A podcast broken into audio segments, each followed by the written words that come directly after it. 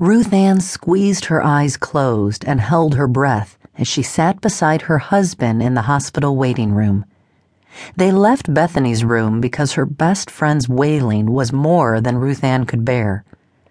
Levi leaned closer to her, the roughness of his brown beard grazing her cheek as he whispered, You know your delivery won't be like this. Bethany has never had good tolerance for pain. She opened her eyes, glanced around the waiting room, then also spoke softly. Having babies hurts.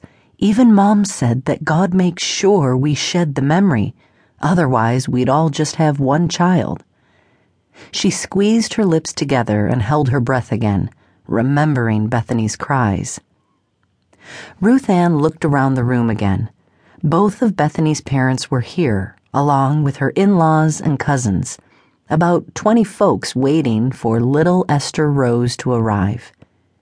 Levi leaned close to her again. Ruthie, you're going to do real fine. Mary Elizabeth is going to see to that. He gave a taut nod at the mention of the midwife who would be delivering their baby.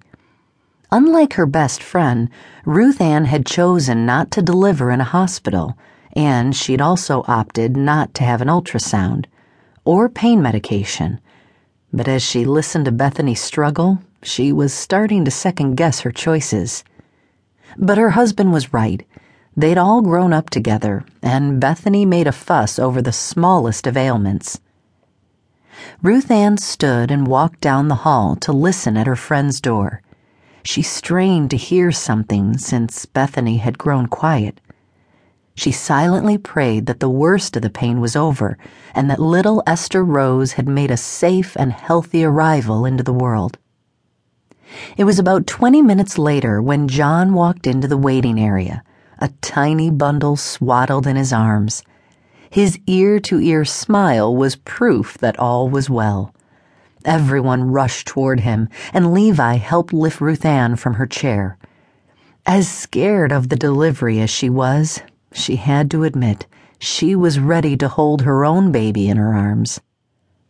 She waited until the grandparents and other family members had a chance to see Esther Rose before she and Levi moved toward the proud father.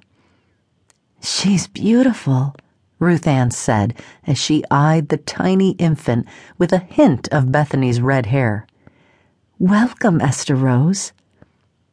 Ruth Anne and Bethany had both found out they were pregnant the same week, and they'd spent the last nine months knitting baby clothes, setting up nurseries, and preparing for these blessed events. She thanked God for Esther's safe arrival. The doctor said she's just perfect. John beamed as he gazed down at his daughter. He didn't lift his eyes when he added, And Bethany did just great. Ruth Anne swallowed hard. If that was great, she wondered what not so great would have sounded like. She put a hand across her tummy, wondering if God would bless her with a boy or a girl. Levi said it didn't matter to him if they had a daughter or a son but Ruth Anne knew he wanted a son. All three of his brothers had daughters, five total. Levi was hoping to give his parents their first grandson.